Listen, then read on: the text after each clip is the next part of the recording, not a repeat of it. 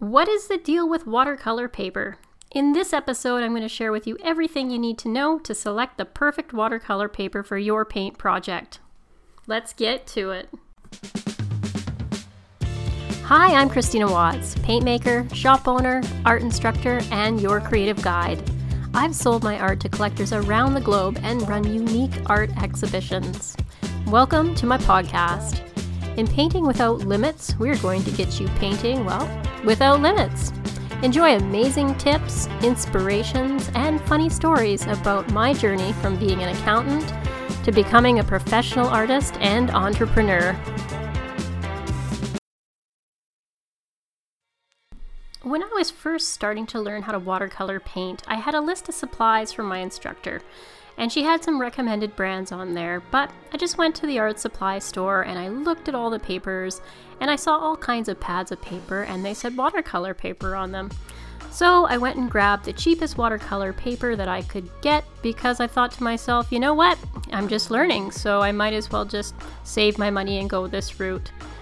Um, I had picked a poor choice of a zero cotton percent paper to bring to my art class and it wasn't until I started painting a stylized tree did I understand what the deal was with watercolor paper. We were all painting the same project, and in mine, all of the colors were turning into mud before my eyes. I had wet my paper just as everyone else had done, and I had placed the same colors into the spots I was supposed to, just like everybody else had done, and I was using similar paints to the others. Some nice, decent uh, watercolor paints. And yet my painting was looking terrible. And this was because the paper wasn't absorbing and it wasn't letting the paints flow nicely on the top. The water and paint was just sitting on the top, not mixing together, and I had this horrible brown mess. Luckily, my art instructor saw my struggles and gave me one of her pieces of watercolor paper. It was a nice 100% Fabriano Artistico paper. And lo and behold, my stylized tree turned out perfectly after using that. It wasn't how I was painting at all. It had simply everything to do with my paper. And it was that day that I learned the real power of good watercolor paper. It means that you will have a more successful painting experience. And this is true for all of the sort of watercolor genres. Your, your paper is super important, and then your paints, and of course, you want to have some decent brushes. Now, what kind of watercolor paper should you use? There are many different types of watercolor papers, and they build them in a different way. So there's hot press, cold press, and rough press. Hot press is extremely smooth and really great for detail work and for realistic looking paintings. Its smooth surface is also great if you're looking to do pen work on top of your watercolors. Cold press paper, which is the most commonly used one, has a slight tooth to it but is designed for a very little bit of texture and it has some great washes. The tiny ripples in the paper allow for water to pool and sink down, which will give you a wonderful granular effect, especially when you're working on natural objects. And then you have rough press paper. And just like its name states, it is a very ripply rough surface, and it is even better for extreme temperatures. So now, what when you know what kind of painting you want to do first, if you want to work smooth, if you want a slight tooth, or if you want to work with extremely rough, you have a good idea of the surface texture. My personal favorite is the cold press paper. I find that it just gives the right amount of control where I need it and just a tad bit of texture in my work. I also love the way the paints absorb into the little pockets on the paper. Next, they come in a variety of different weights, typically 90 pound, 140 pound, and 300 pound. And sometimes they come in 260 pound. So when you're thinking about the weights, um, the 90 pound is very close to, say, a cardstock weight of paper. And uh, it's a good for things like swatching, um, cards, um, but it definitely buckles fast because it is the more lightweight of all of them. 140 pound paper offers a great weight and you can get some scratching into it and lifting off to erase the paints on if you like. It does buckle and I do suggest using a masking tape to adhere it to a board or working small or just putting a border around your paper and stretching it out first. And then there's 260 to 300 pound watercolor paper. This will remind you of hard cardboard. It is very thick and it resists buckling. This is the kind of paper that you don't have to tape down at all, but it is a lot more expensive. So 90 pound watercolor paper will be the cheapest, and then we move up to 140 pound paper and then 300 pound paper. Another critical thing to know about watercolor paper is what it is made out of. The best watercolor papers are made with 100% cotton, and every manufacturer presses them differently.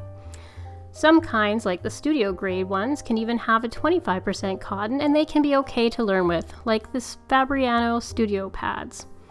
But some watercolor papers don't have any cotton at all. They are more likely a blend of cellulose fibers like wood fire fibers or other components that create a more synthetic type of paper and resist your watercolors paints from absorbing into it.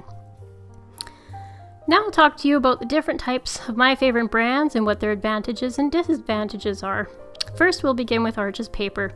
This brand is has reigned champion in the watercolor world for years. It is 100% cotton color, 100% cotton paper, and allows for super absorbency, a good dry time, and your paints will float and blend beautifully. Its only downfall is it's definitely one of the most expensive papers you'll buy but it's so worth it. A 140 pound 22 by 30 inch sheet can cost about 14 to 15 dollars. I also really like the Stonehenge Aqua paper. I find that it retains wetness level like no other. Its dense structure is great for classes because the paper stays wet a little longer, giving students more opportunity to work with it. It is definitely a softer watercolor paper, therefore, if you're masking or using tape on it, you really need to be careful not to rip it. So just delint your tape on your pants and then stick it on the paper.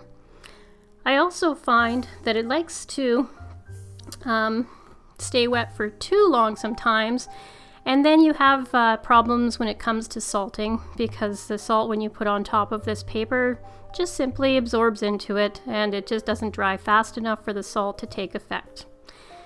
The price on this paper is actually really great in a mid-range and a 140 pound 22 by 30 inch sheet will be about 9 bucks Canadian. Another great paper is the Fabriano Artistico. Now, this is a 100% cotton paper that has a really nice in-between level of a studio grade to artist grade and it has a fairly dry paper. So it's it's right in between the Stonehenge and the arches. And when you salt on this paper, it will work and uh, it also allows your paints to float nicely over them and absorb into it.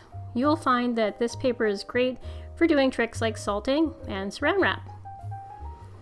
So the studio pads with 100 with the 25% cotton are pretty good for the student as well, and uh, the grades can run from 90 pound to 140 and they will last you a long time. Um, the studio grade paper can be about two bucks for a 22 by 30 sheet, and if you get the Artistico 140 pound paper, you're looking at about eight bucks for a sheet. Now, the other thing that happens is we have watercolor paper in large sheets, we have them in pads, and we have them in these things called blocks. So blocks are when a watercolor paper is pretty much adhered to your pad on two ends so you don't have to tape it down. This allows you to paint away and not worry about it buckling. And when you're finished with your paint painting, you can just simply take an X-Acto knife and peel off the double glued edges. And then continue on with your next one. So many people like the blocks because there's no taping or stretching involved, but it really depends on how what size you're working on and um, how you like to operate with your watercolor paper. Another thing that they've come out with is black watercolor paper. And unlike white paper, where you're building up your shadows and darks, on the black paper, you are building up the light. And this requires definitely a premium pigment loaded paint to get the best effect on black watercolor paper. Another factor that can impact what paper you choose is your environment. So, for example, if you are down on the coast where it is humid and you are having troubles with your paper drying quick enough for certain effects, then you will want to choose a drier watercolor paper. So when you're in your art store and you're touching those papers, you're going to get a good feel for which ones are more dense and which ones are definitely more dry. And choosing the driest kind of watercolor paper for your environment will be better. Alternately, if you are in a very dry environment, you might want to choose a denser watercolor paper like a Stonehenge, just because you know it's going to dry so fast on you when you're home painting. And now that you know a lot more about watercolor paper, I definitely suggest that you jump straight to 100% cotton watercolor paper so that you have the best success painting. Thanks for listening, and if you'd like to find out more about us, check us out on butterflyforestpaints.ca. We're also on Instagram and Facebook. Have an artful day.